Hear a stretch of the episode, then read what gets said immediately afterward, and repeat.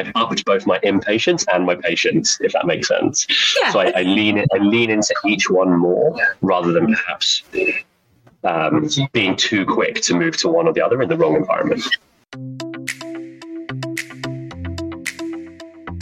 Hi, welcome to the Building a Better Future podcast stories from climate tech founders.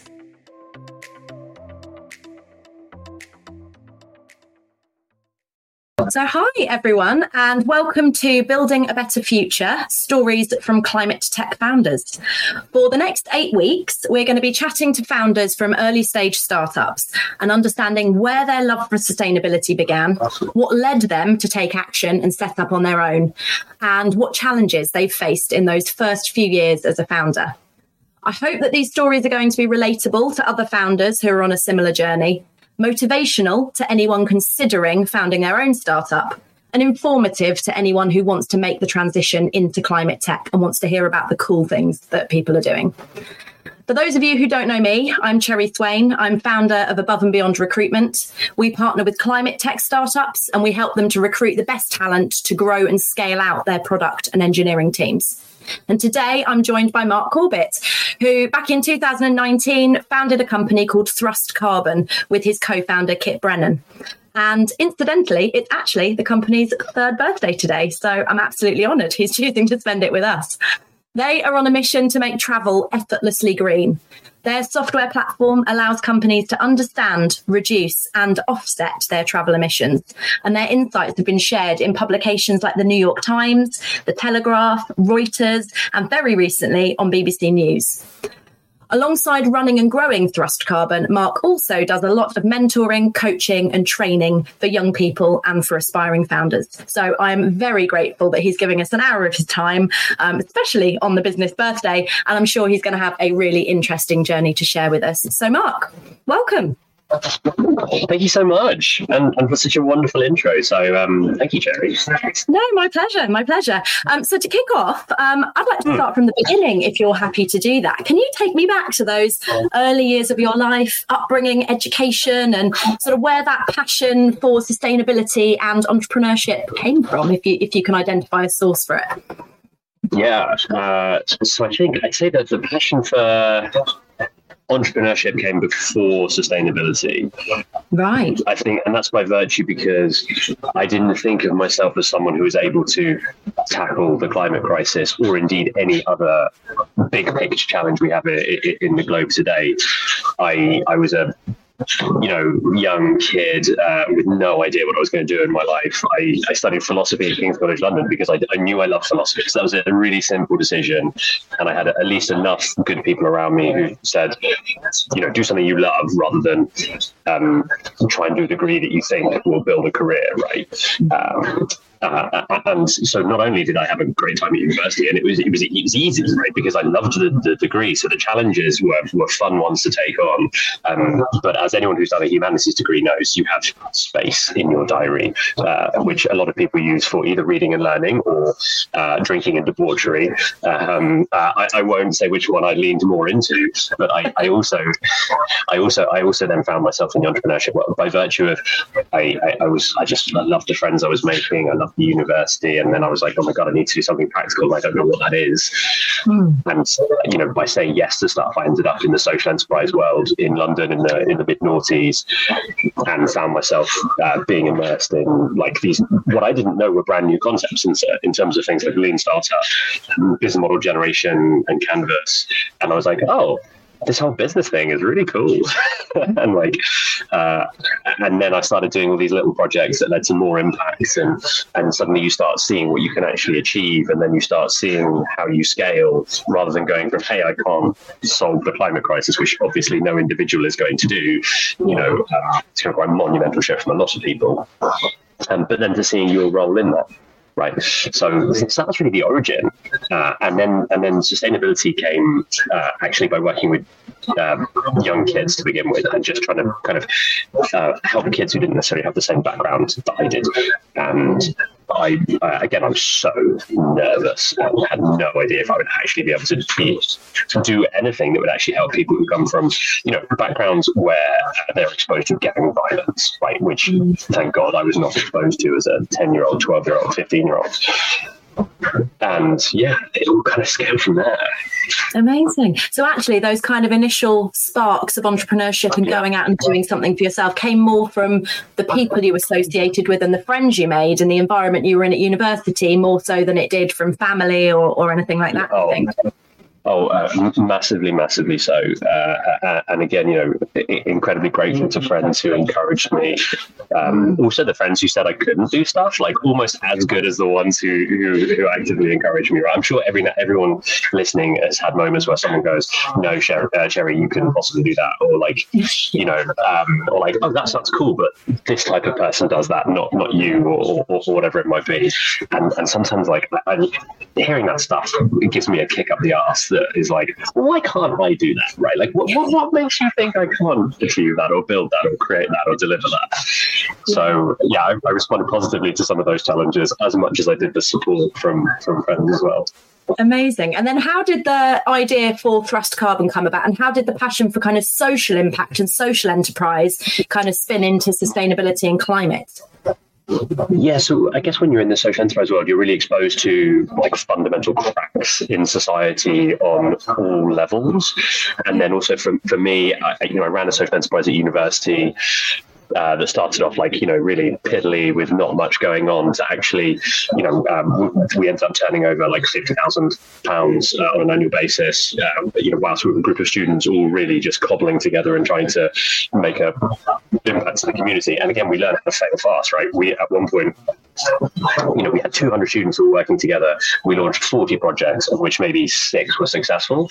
Uh, and then that turned out to be a massive success. So again, like age 20, 21, no, yeah, 20, I was like, oh, okay, sure. So to like, who knew that the first thing you tried to do isn't going to be a big success and you need to, you actually need to embrace failing fast, right? And, and I think, you know, people talk about failing fast all the time, but do people actually practice it? Do people actually um, express that vulnerability? Like, you know, to, to be on a podcast like this, right? And then say, hey, this is what I did. Um, these are the three things I got totally wrong. I ran out of money or I, I didn't I didn't know anything about sales, so then I learned how to do sales, or I didn't know how to code anything, so I didn't know code, or I, I taught myself to, you know, etc. etc. right? Um, so yeah, I'm quite exposed to that, uh, and then um, and then uh, and then I was in the education world for a long time, and that was a, a, big passion to me. Big problem in education, though. Like odds are, all products you're making are necessity products, and everyone wants them, and everyone wants to pay for them. But like, uh, sorry, everyone wants them, but do they want to pay for them? Right, and that's a that's a real obstacle in education that you tend not to have in other industries. Right, like if you don't have a design tool to make something, like you're going to go out and find a design tool, and you're already in a buying mindset that is either want a free version of it to give it a go, or I like I need a tool that's going to help me create something that's better than anything else I've ever created. Right. Um, so challenge there. Um, so I was in the education world and then fell into travel because I had this huge network of, of uh, young people who were all trying to build their careers. Uh, I, I, worked with a really good friend of mine who I met in a co-working space. You know, and, uh, you know, we were friends because we loved coffee. We spoke about investors in London, the pros and cons of everything in the startup world. Uh, and then he started running some events and was like, hey, Mark, you know, you've got a wicked student audience. Can you bring some people in? So yeah, absolutely. So we started running Amsterdam, which was this just awesome. Uh, was basically the largest student tech festival in Europe. You know, we, were sponsored by you know, Tesla, Nike, um, startups up and down the, uh, Europe, uh, and we had you know like forty six or seven percent of our attendees were, were young women as well. So like it was really helping people to break into tech whilst they're in their early stage of their career. Sadly. COVID did make that one a slight challenge to scale afterwards. I'll circle back to that one when I've got more time and space. But yeah, suddenly I was in the travel world, and then um, I say yes to things as much as I can.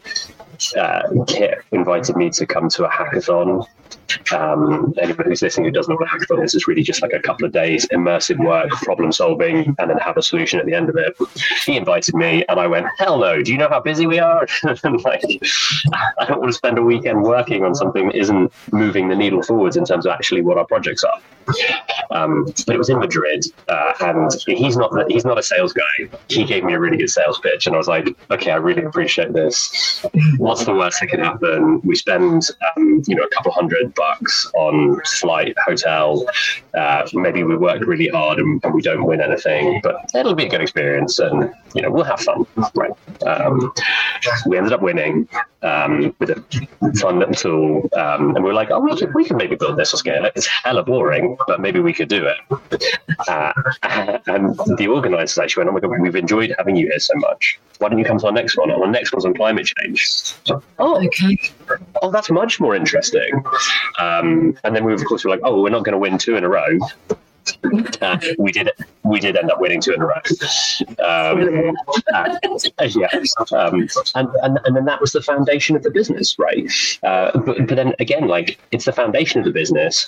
Literally, what we built there in a two day event is responsible for between like one and three percent of all of our revenue. Wow! But it was building that tool that helps us then understand all the big picture problems in the industry. So we were looking at offsetting and people flying, like, why don't people do it? Well, actually, like, there's shitty data.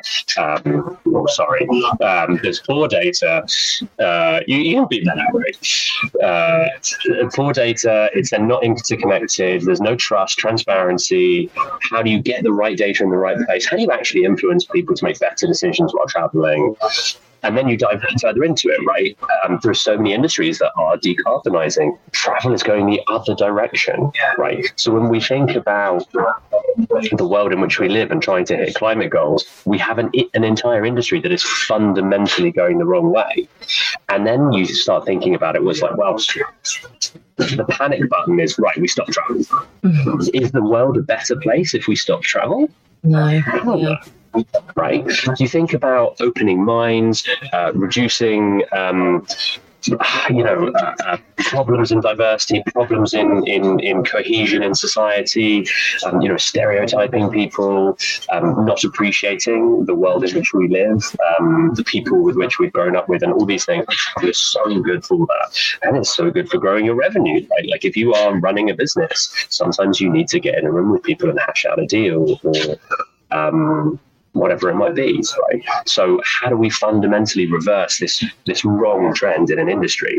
And I'm a big um, I'm a big eat your frogs guy, right? Like, so do the hardest thing first. And, and, and so when I look at decarbonizing different industries, travel is right up there and arguably the hardest one. Yeah.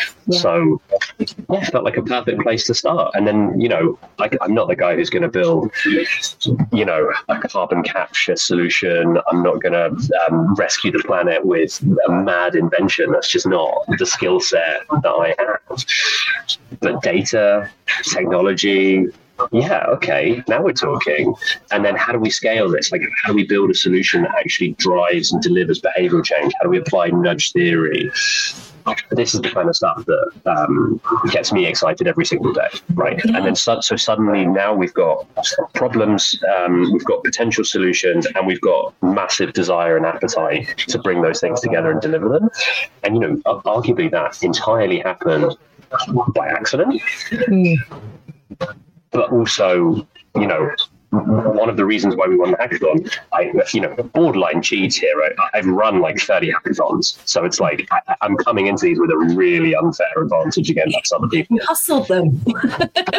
and I, I, almost felt bad about it. Not really, but almost. Because again, it's like, it's that luck, but like, because of all the hard work that went into it that other people don't ever see. Right. Mm. And then we kept building products and people would go, oh my God, how on earth did you build that in 48 hours? And I'm like, well, I did like this much and my business partner's insane and did like all of this. Like you couldn't have built that in this time. It's like, yeah, we really did because like we're so used to just turning turning things out, right? And, and doing that first iteration and then even doing a second iteration um, during the event and then knowing what success looks like, right? It's mm. it's not just all in functionality, it's actually showing the benefits, right? It's uh, it's the design, how does it look? It's a it's a fun brand, right? Yeah. Um, you know, to anyone listening listening this who's wondering how you do your early pitches and win clients, for the love of God, don't do a live demo. Like the product is early, you're figuring things out. Stuff breaks all the time. Sometimes you might just have a slightly dodgy Wi-Fi connection, right? There's a million and one things that go wrong with live demos. Stick it in a presentation or show me a video and show me the live demo when I'm already in a buying mindset. And I just want to know it's there and it works. And that's that's the final straw between me then, you know, purchasing your, your products or, or whatever. And how did you know Kit? So Kit phoned up and, and, invited you to this hackathon in Madrid in the first place. How where did yeah. you guys meet and how did that relationship develop? Yeah, so that was in an accelerator slash kind of co-working space. Um, funny enough, attached to our old university. So shout out to the King's Twenty Accelerator. Uh, if you're a King's College London, you know, alum or student, it's a really cool program. It's not like a lot of other programs. So you get people who are still in university or just finishing kind of on it. So you get a lot of really fresh entrepreneurs who are you know, often doing their first business. Um, but then you'll also have people at this time point like myself or Kit. Uh, you know, we were we were seven, eight years out of university. We'd already built some things with some success, some failures. Uh, you know, he was in the early founding team, um, GoCardless as well. You know, he's been through Techstars with another business. Um, I've been through other accelerators as well, and it's like that miss mishmash of people, yeah, uh, is is really awesome, right? And and again, I, I love mentoring because it sharpens your mind as well. Like selfishly, it will help you be so much better as an entrepreneur if you are sitting down with other people and one fundamentally open and vulnerable. This is what I got wrong. I wish I'd looked at this differently, you know, etc., etc. Um, and it actually reminds you when you go, "Oh yeah, I'm talking about the business model canvas, but like, have I done one myself yet?" right? A, a, a, lot of people forget the basics, right? Like when was the last time you actually read Lean Startup? Like when was the last time you actually nailed down the core principles? When was the last time you refreshed your mindset on Agile? When was the last time you actually looked at your product and reminded yourself of the amazing quote that, I mean, everyone in the space knows that, you know, if you're not embarrassing your first version of your product, then you've launched too late, right? But like, are you actually doing that? Are you actually embodying it? Because it's, know, it's terrifying. It feels awful when you show people and you're just there like, oh, oh, it's going to be so much better than this. But it will be, and in such a short period of time. That if you don't show that first version, then that that launch is always moving further away. Yeah. So, so you and Kit had both gained some yes. really valuable experiences from different areas. Had a friendship anyway that was very rooted in yes. kind of startup business growth, ideas, innovation. Yeah. Accidentally won both of the hackathons. Came up with the oh, kind well, of MVP. Intentionally, intentionally won, uh, accidentally perhaps were there. Uh, but uh, yeah. And then at what point did you sit down and go, right, let's actually turn this into something? And and oh. you had, what did that look like in those first few months in terms of getting it off the ground, funding it, the practicalities? So funny enough, it was again, it was uh, deci- sometimes decision making is so easy, right? And, and, I'm a big fan of it. If you're struggling with decisions, it's usually because you don't have good information or enough information around you, uh, or enough understanding of what the outcome should be, right? So everything gets murkier, and murkier, and then the decision gets harder and harder. Harder having gone through a hackathon where we won and we had a cool product, and we literally went, we could build this. Like we we could probably make a little bit of revenue off it, and probably not do much. So like just sits in the background and ideally ticks over a little bit of a second income stream, something like that.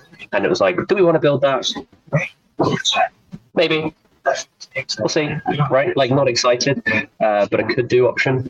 Um, uh, and, and fun fact, by the way, I have a I have a folder in my drive that is just zombie projects. It's every project that I've thought about launching that I haven't launched or tried to launch, failed, etc. And they all sit there for reference. So anytime um, yeah, and I really encourage other people to do this. So anytime you have you suddenly have more capital or you have a different network that has different skills or whatever it might be, go back to your zombie projects and go, well, that project that was really hard then is not hard now.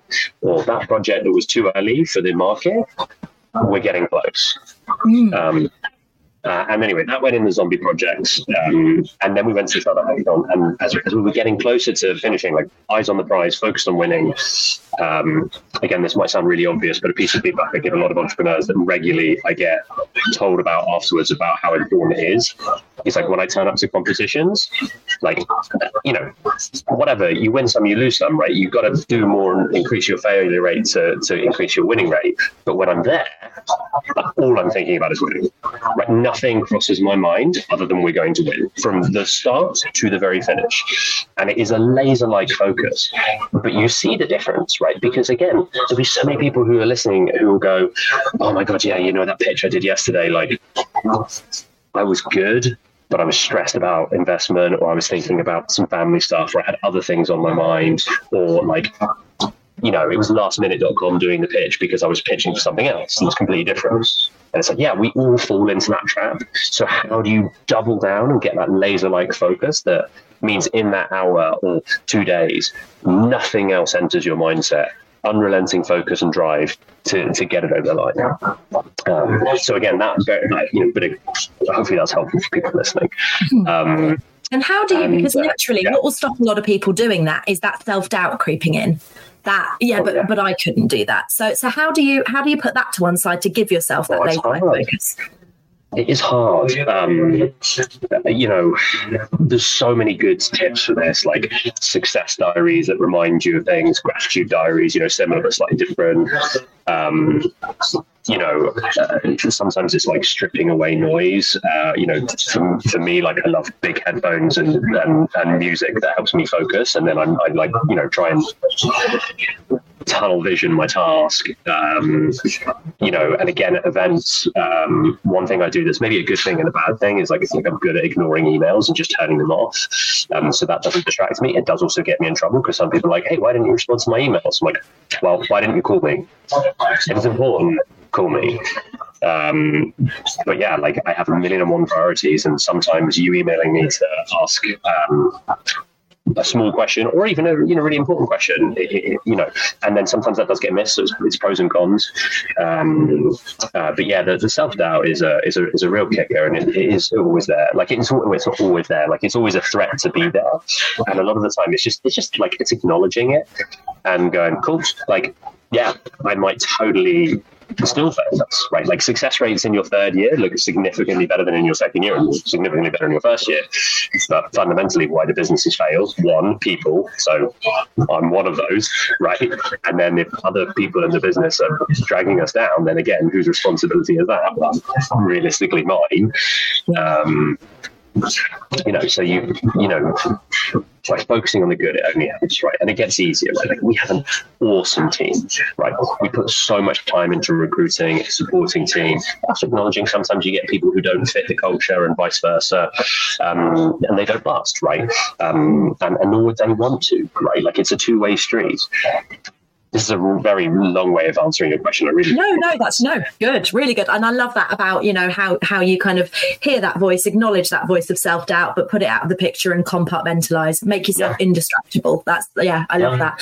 And and in those when you get first... busy as well, it can actually help because you're just like I don't have time for you. Like like I just don't have time for you. Like you can be wherever you want to be, there's no time. Um, the hardest is the hardest time is definitely if you're going, hey, I want to build a business, but I don't have an idea. I'm not sure what I want to do, or I don't know how to find a co-founder. Like that's where it's definitely at its strongest. And again, that's where I just like just get out there like just go like you know sit in a co-working space go chat with people over the kitchen in the bar um, share problems. Don't hide anything. Like i don't like eh, eh, when entrepreneurs like oh i'm in stealth mode or i don't talk about that business i'm like okay fine whatever. See you later. Like yeah. i've got nothing i've got nothing to add or contribute that's what you're saying. So you'll get no value from me. Right um, tell people hey i'm going to go build a climate business. I'm looking at data. I'm looking at offsets. I'm looking at um, sustainable aviation fuel. Or i'm in education or I'm in finance or design, whatever. I, I, and again, like I'm not in finance, but if you say, "Hey, Mark, can I like I'm building this," and, and I get excited I'm like, oh, I that. Can I introduce you to some people? Yeah, right? Yeah, and you're true. If you're open, other people will be open back, and then that's how you, yeah, that's how you get that interesting input, I suppose, into the business. And in those first kind of few months, then from you guys, you said it was an easy decision to know that this is what you wanted to do and this is what you wanted to build. What did those first like few, yeah. you know, dirty in the trenches, roll your sleeves up months look like yeah. from you know day zero to getting it off the ground? Yeah, I guess so. So to clarify, one of the reasons why it was so easy, right, was because we decided not to do it at that other event, and this felt so different. And it was, mm. it felt like we were scratching the surface. It felt like everything could get deeper and better and stronger. And every time we posed a question, like, or, you know, it's that hypothesis of, of, of the lean startup. We go, you know, I imagine if this is the case, this is the case, and we kept asking those, and the answers were like, nope, it doesn't exist, or like, people can't do this, it doesn't work, broken. And you're like, oh, okay, so none of this exists. Okay, what if, and if we can do this, can we do, okay. Uh, and consistent user testing, right? So, um, we're then in a strange position because we're now also doing all of our other businesses and work. We're super excited by this idea. Again, kind of we're on the plane and we're going, we're going to do this, aren't we? We're 100% going to do this. And then it was like, but it's not just offsetting, right? We're going to go much deeper. And it was like, yeah, yeah, yeah. We need to figure out how deep we can go. And then it's like, how do you build that structure behind that research, um, figuring things out, getting on the phone? You can't just sit in a room and do this. Uh, you know, we, we, um, um, we met a strategic investor in the space and we pitched to them um, the vet, like literally the earliest version of what we had without building anything, and um, you could we could feel where they were uh, reticent to move forwards, and then we could feel all the bits where they were really exciting. And there was so much value in them. Giving us money at that point would have been bloody pointless. I don't know what I would have spent it. Um, so again, like people can You've got to get learning from absolutely everything and not necessarily view everything as that like arbitrary like success fail. It's you're always succeeding and always kind of failing as you go through yeah. right? Um, even in those pitches where you don't get the money you learn from how somebody responds to your idea your service your product about how you need exactly. to improve it and change it and yeah Exactly. Um, and then, you know, market conditions, ignore them. Um, we were essentially winning our first client as COVID kicked in. Uh, right. Our client literally went bankrupt uh, as we were about to sign everything, closed the doors, and it's now, you know, March the, um, you know, 12th or whatever it is, you know, essentially less than six months after we, st- we were at the hackathon. And, um, and it was like, okay, we're in travel. We're like, okay, no one can travel anywhere we don't know how awful COVID is going to be. Um, there are quotes like 70% of travel management companies will go under, you know, business travel will never ever return um, the world will look completely different. And it's really easy to then panic, right? Yeah. We didn't panic. We focused on building. We did the basics. Me and my business partner spoke every single morning. We did a stand up at 9 a.m. every single day to make sure we were both, you know, like, like I mean, it's up and, you know, um, you know, not lounging around in our, you know, pants, right? Like you, you got, right? Because otherwise, like if nothing's happening in the world, that stuff can then affect you. So like, well, what can I do? There's nothing I can do. Like the world is in an unprecedented uh, place. So then it's like you set those almost artificial goals, right? Let's get V1 of the product done. Let's do V1 of the brand, the decks. Um, who can we go speak to? And you don't know the answers to those questions until you figure them out it didn't occur to us that every single enterprise with a global travel program, by and large, who have more um, financial resilience than a lot of other clubs' programs, you know, all their staff had great travel programs and had time on their hands in a way they never did before. So we did user research um, like you couldn't imagine, and we got in front of clients that we never thought we would get in front of. And lo and behold, as a startup with zero budget, suddenly we didn't have to fly anywhere and nail any pitches. We did everything online. Um, we pushed boundaries absolutely everywhere. Uh, we created amazing Miro presentations. If you don't know Miro, it's a wicked whiteboarding tool. Um, I, I, think it's absolutely unparalleled in terms of its ability to convey visual messages and complement the pitch. PowerPoint is boring. Like Excel spreadsheets are necessary, but boring right? Like listening to me for uh, an hour and a half in a pitch, boring. So, how do you, as a founder, then go win those early sales? That is amazing. And I think there arguably could not be a greater challenge to a travel business in its first few months than COVID. And the ultimate challenge that you've got no control over. And no so control. inspiring that you took that and you somehow managed to turn that into an advantage by moving your meetings online, by, you know, setting yourself small goals to make sure your business was really fit for growth when things did come back, and by using it for user research and to get in front of people you never would have got in front of. So yeah, that's a absolute lesson in resilience. Amazing.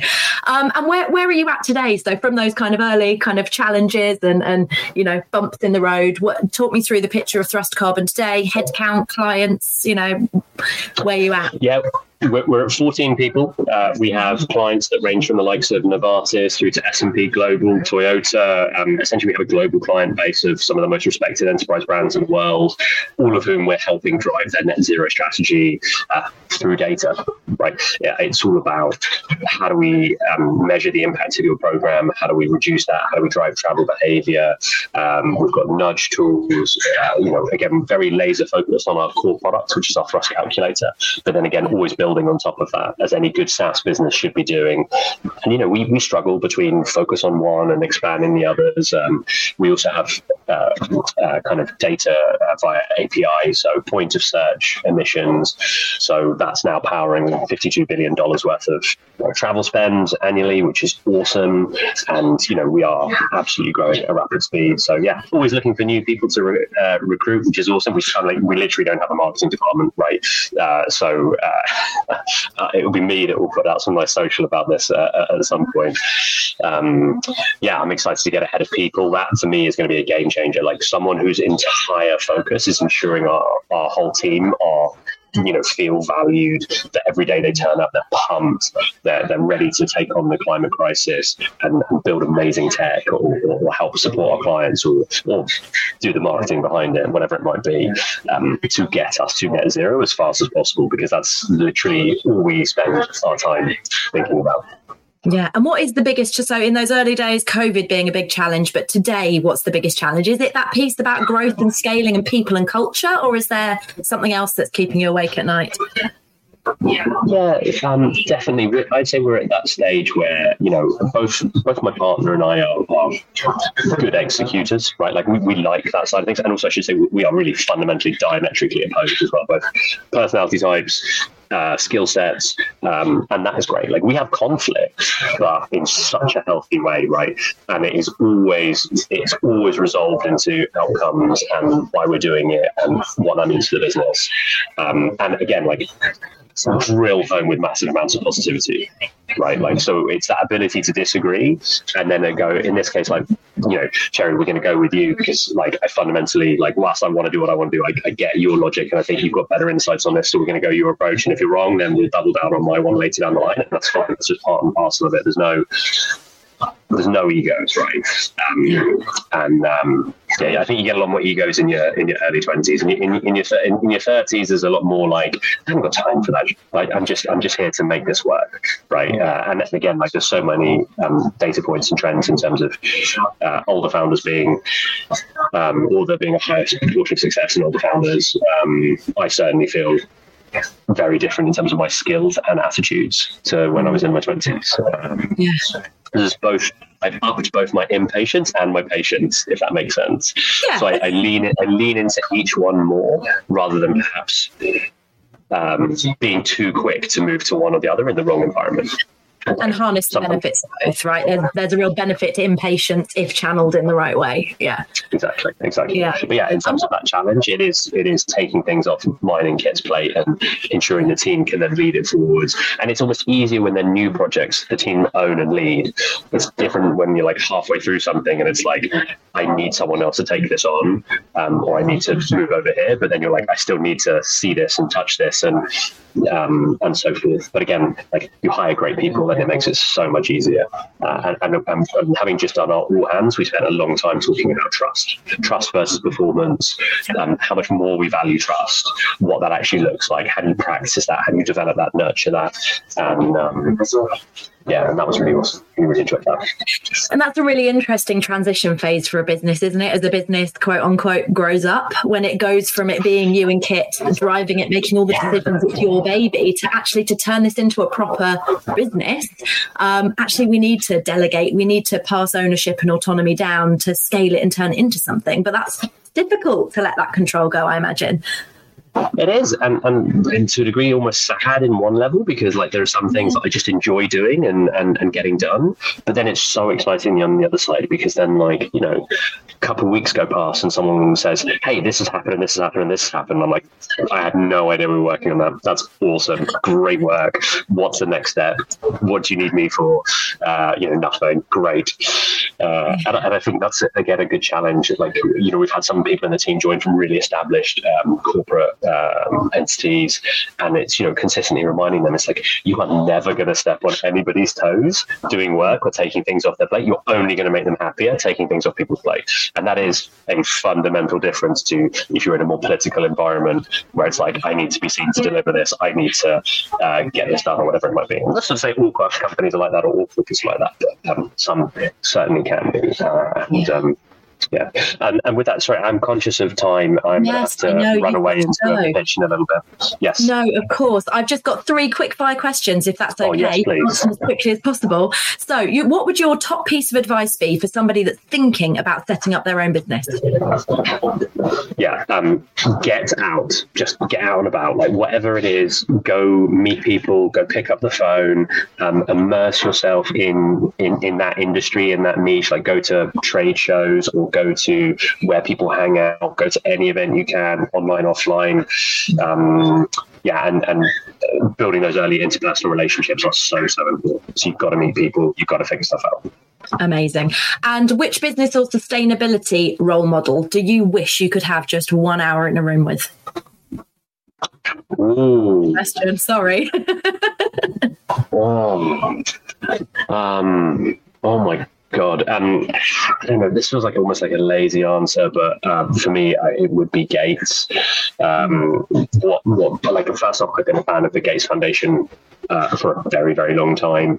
Um, their former client, I love everything that they do. Their power, their scale, their ability to take a problem and then go, okay, we are going to like once we see solutions, we're going to throw money into it and we're going to pump it in and we're going to inject it and fuel it until we can fix that. And and again, like, like when I think of them, I think of you know actually eradicating things like TB, malaria, uh, that final uh, polio. You know, these things are making a resurgence because other people don't want to make that massive investment that the final one or five to one percent requires.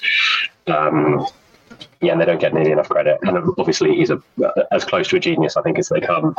Um, and you know, who knows? Maybe we'd ask him to invest. There you go. Perfect. Great answer. At least and- on the horse. and what is one quick lifestyle change that you could recommend to listeners to help them live more sustainably? Oh, yeah, really good one. Um, so I'll keep it travel focused because that's that's essentially what we do. Um, you know, first and foremost, offsetting is like a necessary a half measure. Like it's not going to get us to net zero, but it's better than not doing it at all. Mm. Um, and then when you do travel, think about how you travel more sustainably. Take fewer flights. Maybe maybe it's when you do fly, can you take an alternative transport? Um, even driving around a city, like how do you car share, get other people involved? You name it. So think about your travel footprint. Amazing. I'll let you skedaddle and pitch. Thank you so much for awesome. your time. That's been amazing. Thank you so much. You take care, and thank you for watching, everybody. Bye, Mark. Okay, well, thank you so much, guys, for listening. That was phenomenal. Um, yeah, incredibly inspirational, and hopefully, um, you all learned a lot. I know I definitely did um, about just the importance of getting out there. Um, I think he's one of the people I've spoken to who's shown from like a really early age the importance of just getting out there, saying yes, meeting people, um, and just learning to fail at a young age just seems like it's been immeasurably important for him. Um, so I really hope you enjoyed that conversation. I did. Thank you for listening. Please follow the show to be noted of all future episodes. We've also saved videos of all of our interviews over on the Above and Beyond YouTube channel. Check out the show notes to find the links to this and links to all of the resources mentioned on today's show. See you next week.